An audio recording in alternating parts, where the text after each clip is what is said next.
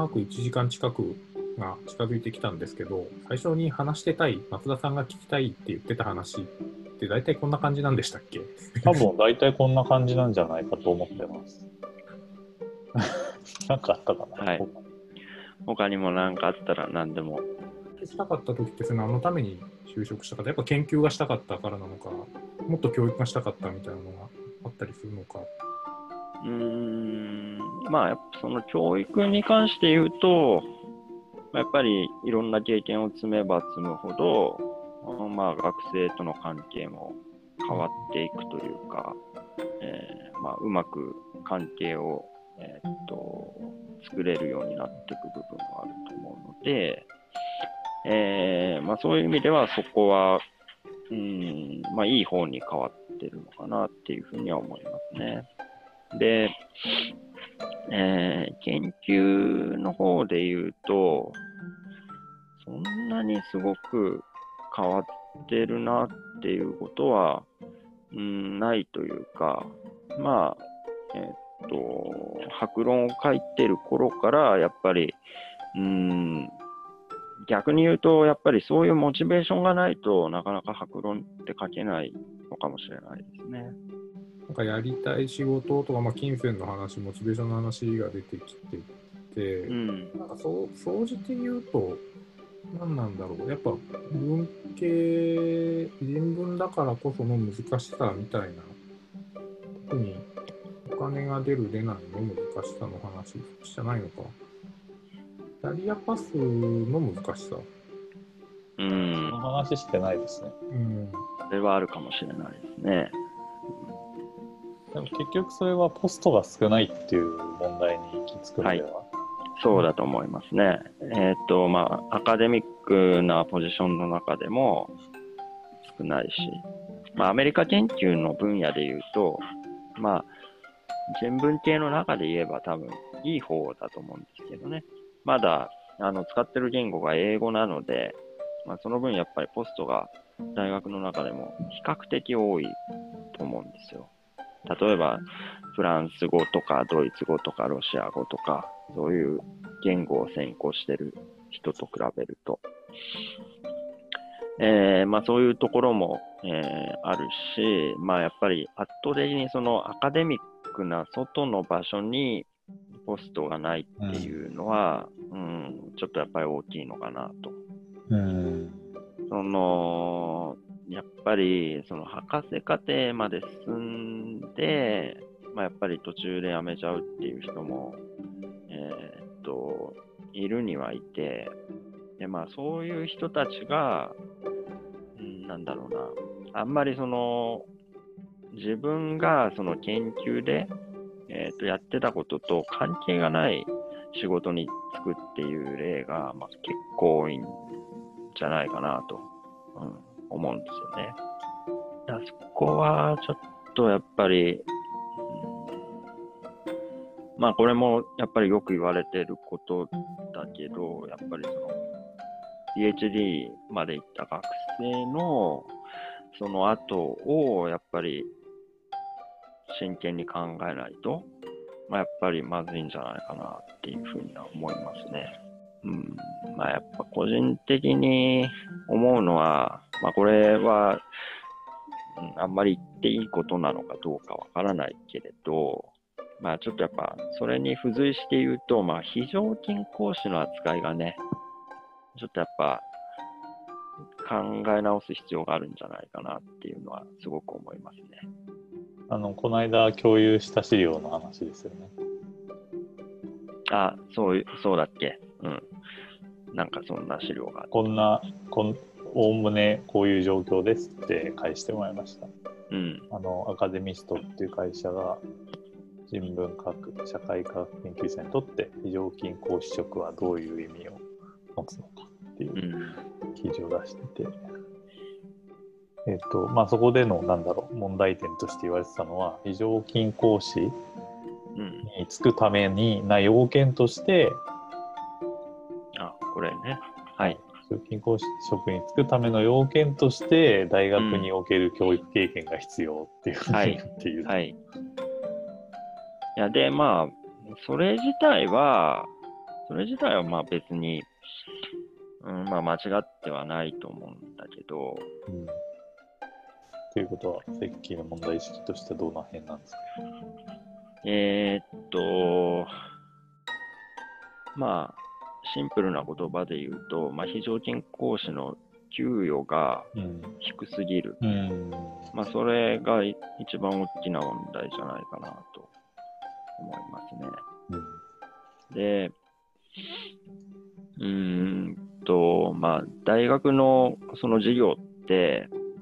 その常勤の先生だけではまあちょっと理系の例はちょっとわからないんだけど、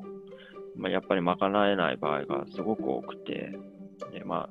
普通はその非常勤が教えてる授業の方が多かったりするわけですよね。非常勤の方が多いんだけど、やっぱりちょっとそれだけで食べていくにはその給料が安すぎるというか、なんて言うんだろうな。で、それは博士論文を書き終えて、あるいは書いてる最中で、まあ、非常勤講師を、教えてる人が、まあ、次のステップとして、その自分の研究を進めながら、非常勤をやってるっていう場合でもそうだし、あるいはもうちょっと年上の、人たちが、非常勤だけで、仕事をしているっていう場合でも、まあ、同じだと思うんだけど、いずれにしても、なんて言うんだろうな。ちょっと、その人たちが、その大学の教育を担っている部分っていうのは本当に大きいと思うんだけど、そのなんか責務の大きさに見合った待遇を受けていないというか、うん、うん、それがやっぱりすごく大きな問題なんじゃないかなっていうふうには思いますね。うん、これは どうしたらええんやろって話になるやつですね。それは難しいですよね。でもね、うん、どうしたらいいんだろうっていう。どうしたらいいんだろうって、でもそこが多くなっていくと、なんかもっとこういう価値生まれるのになみたいな。うん、もちろんその人文系で講師として食べていけるように、うん、っていうことがひいては何につながっていくんだろうみたいな話ができるといいのかなと思って。まあやっぱり一つにはやっぱり非常勤でもそこそこ食べていけるっていうことになれば、まあここまで極端にその PhD の途中まで行ったっていう人がそこからそのキャリアを変えなくても済むのかなっていうふうには思うんですよね。今の状態だとその常勤職を、得られるか得られないかの、まあ、2択しかないみたいな状況になってしまってるので、まあ、そこはちょっとどうなんだろうなとは思います、うん、キャリアの多様性が低いんですね、うん、そうですね、うん、そういうことですね、うん、なんだろう、まあ妄想ですけど、うん、こう STEM、STEM に A が入って、まあ、人文のアーツも必要だよねってなっている、うん、そういった時に、まあ、なんか例えばですけどコンサル系のシンクタンク、うん、そういうところに人文系のポジションが常勤であっても全然いいと思うんですよ。そうですね、うん、まあシンクタンク自体はまあ多分人文系の中からそれなりには雇ってるとは思うんだけど、まあ、やっぱりどうしてもその海外で、まあ、MBA 取ったとか、まあ、政策大学院とか、まあ、わかんないですけど、まあ、やっぱりそういう人が、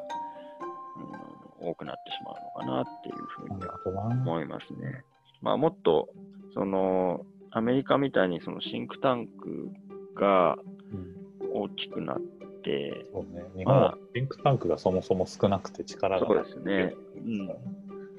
そういう事情も、まあ、あるとは思うんですけどね。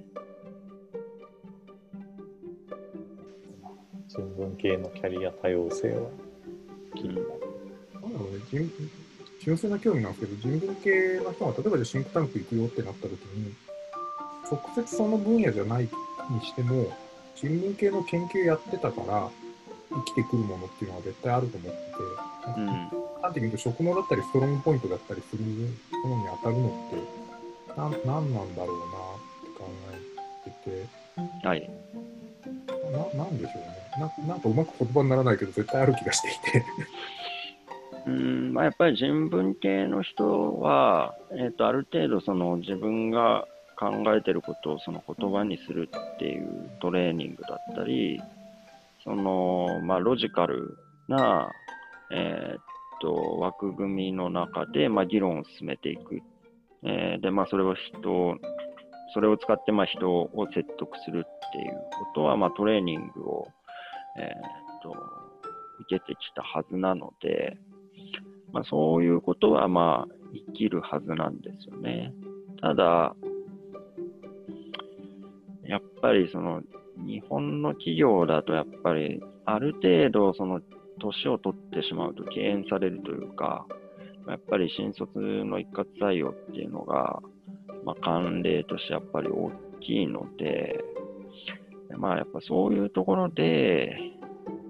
敬遠されるっていうのはちょっとやっぱりもったいないんじゃないかなっていうふうには思いますけどね。なんか僕のまたこれ勝手なイメージなんですけど、ちょっとすごいなんか一個の事象があった時に、いろんな解釈をするためにいろんな視点を持ってるような気がしていて、さっきの一個の真実を追求しなくていい、追求しなくていいって言ったらちょっとおかしいかもしれないですけれども、はい、仮説を立てたときに どういう解釈ができる、こういう解釈ができる、いろんな視点だったりとかいろんな面を見せてるような気がしていて、はい、そうやってなんかじゃあ例えばその冬木さんがそのジェンダーとか生き物の話を知ってて、これほとんど読み飛ばしちゃったんですけど、最後のところがそのイクメンたちが体現している自由こそが批判的に考察される必要があるみたいなのが書いてあって、あ、そっちに行くんだみたいな、意外だったりしたんですけれども、なんか世の中で今当たり前に思われてることを疑ってみて、もっと違った解釈を見るとか、なんかそういうとこってすごいアカデミック領域だけじゃなくて大事なんじゃないかなって。うん、そうなんですよね。ただやっぱりそこをうまくつなげる仕組みがないんだと思うんですよね。アカデミックの中の領域と外の領域を、それがまあうまくできるといいんじゃないかなとは思うんですけどね。まあなんか科学コミュニケーター的な話になってくるのかもしれない。人文科学における人文学バックグラウンドの科学コミュニケーターいるっちゃいるので、面識はないですけど、この人はそういうバックグラウンドなんだと思って注目してる人とかありますし、そこから面白い動きを作っていけたらいいのかな。完全にセッキーの本が売れるといいまあね、いきなり本ちょっとハードル高くないですか。なんか手前にウェブの記事とか雑誌の記事とかあるという。まあやっぱりその発表の媒体ですよね。まあ本もどんな本を作りたいのかによっても話は全然違うだろうし、まあよりそのアカデミックなかっちりした本を書きたいのであれば、まあその前の媒体は多分論文でいいんだろうし、まあそうじゃなくて。まあ、例えばよりたくさんの人が読める新書とかそういうフォーマットで本を出したいのであれば、まあ、やっぱり雑誌とかそういうところで書くっていうことも大切なのかなって。どうしたいんですか？そこはまあちょっとね難しいんですよね。なんかまあ自分の中でもいまいち整理しきれてなくて、まあいろんな人になるべく読んでほしいなっていう、そういう思いもあるし、ただやっぱりそのその自分の研究の中で今まで掘り下げてきたその深さの方も大事にしたいなっていう気持ちもあって、でまあそういう方向に行くとやっぱりその新書とか、そういう媒体ではちょっと書けないよなっていうふうにも思ったりするので、まあ、難しいところですね。その僕の研究の場合はそのテーマ的にはそれなりにまあキャッチーというか、今の日本の中でもまあ読んでくれる人はいる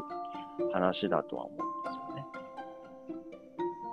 ですよね。でただそれはそれとして自分がどうしたいのかっていうことになるとまあ、ちょっとまだ決めかねているというか、なんか今日最後のところがなんかちょっと腑に落ちたじゃないけど、面白かったところは、そう一個前にやったこのいろんな視点とかその問題をリフレームしたり再解釈したり、本質的にこっちだよねっていうのを幾年一個でもそれが出てきたのって、表向きにこういうふうに捉えられてるけど本質的にこっちじゃねみたいな、なんかすごい面白いし、なんかすごい生き方を豊かにしてくれる気もするし、もしかすると本当にストレートに社会課題の解決のヒントになるような視点の転換だってあるだろうし、ここはちょっと自分系面白いなって今思い始めてますよ、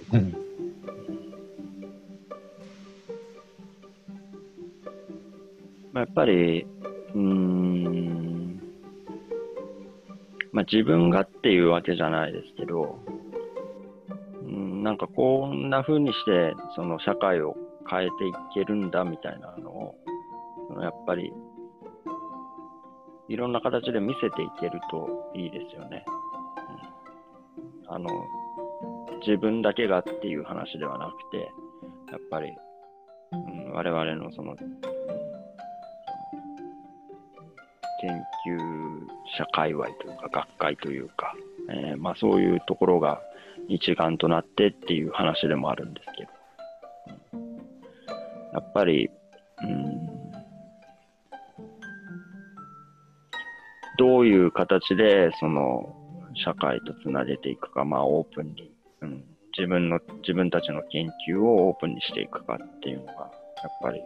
当たり前だけどやっぱりすごく大切な話ですよね。文学っていうのがちゃんと社会と接続してるって繰り返し言いたいですね。そうですね。ちょっとやっぱり僕の今の研究はその文学そのものっていうよりは、どちらかというとなんかそれこそいろんな領域の研究を混ぜながら進んでいくみたいなところがあるので、そこら辺も難しいところではあるんですけど、やっぱりそういう研究の方が近年は増えてきてるかもしれないですね、少なくともアメリカの中では増えてますね。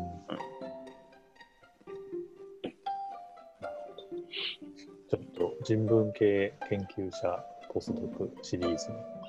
の続きやります、そうですね。私の話だけではなくて他の人の話も聞いてもらうといいんじゃないかなと思います、そうですね。金銭的には、割と恵まれてたっていう話でしたもんね。ただなんかこれもやっぱり個人差がかなりあって、そうですね、やっぱりそのハワイじゃなかったらここまでお金かかんないっていうのもあるし、難しいですよね、2年で留学を終わっちゃったっていう人もいるし、で僕の場合はその、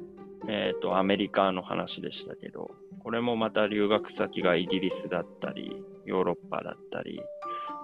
あるいは中国なのかもしれないし、まあ、そうなってくるとまた全然話は変わってくるだろうし、うんうん、そう国のバリエーションも面白いですね。うん、そうですね。で、まあ分野によっては、まあ、人文系だとあんまりないかもしれないけど、逆にその国文学とかで、まあ、留学することに意味がない領域もあるかもしれないし、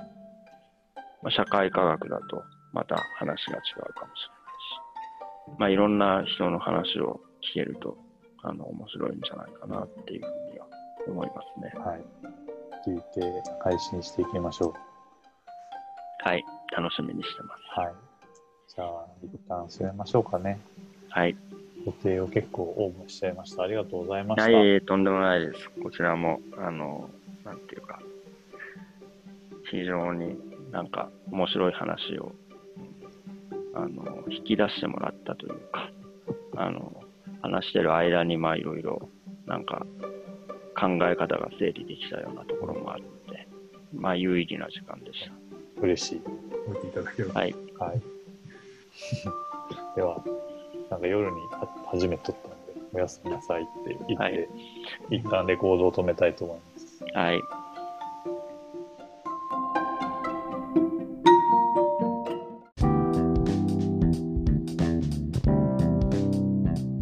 関口さんの会話は僕が主導する形になりましたね。計らず。そうですね。うん、すいません、任しちゃいました。いや、そういう気持ちだったんです。じゃあなんか谷さん的にちょっと振り返ってもらいたいな、最初。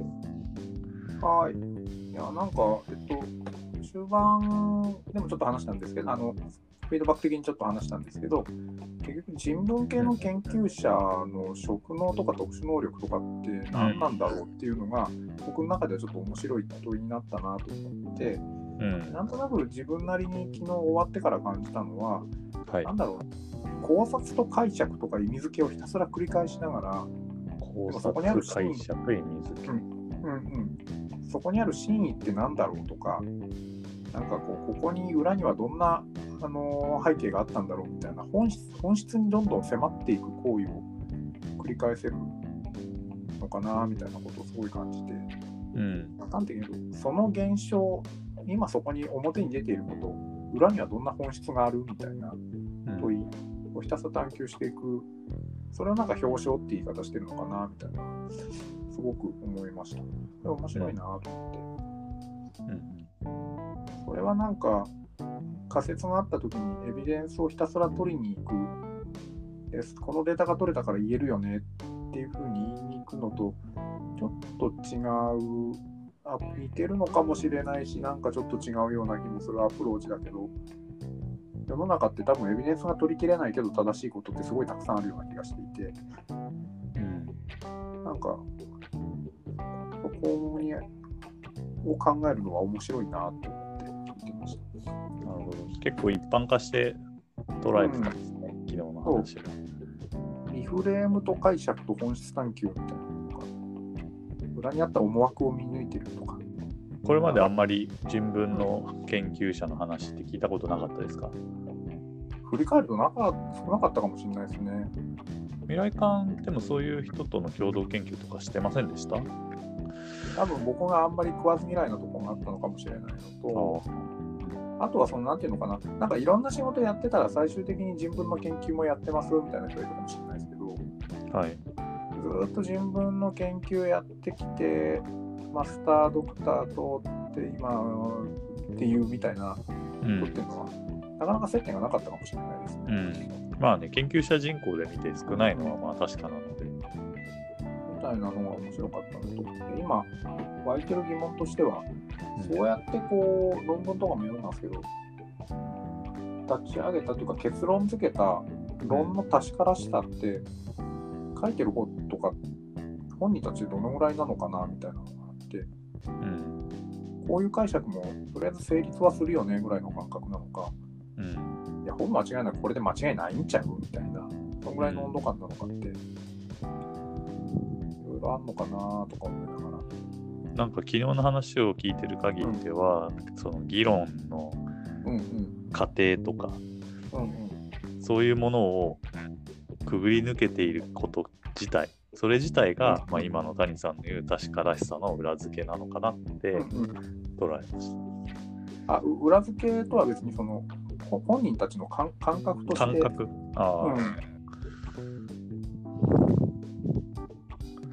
それは何ともですね、2人で話して分かんない気がする。昨日の間に思いつけばよかったんだけど投げきれなかったな、でもなんかそこ面白いな。投げきれなかったっていう話でいうと、なんかこの問いは昨日結構鍵だったなみたいなものありました。でもそれでやっぱ今ちょっと話した、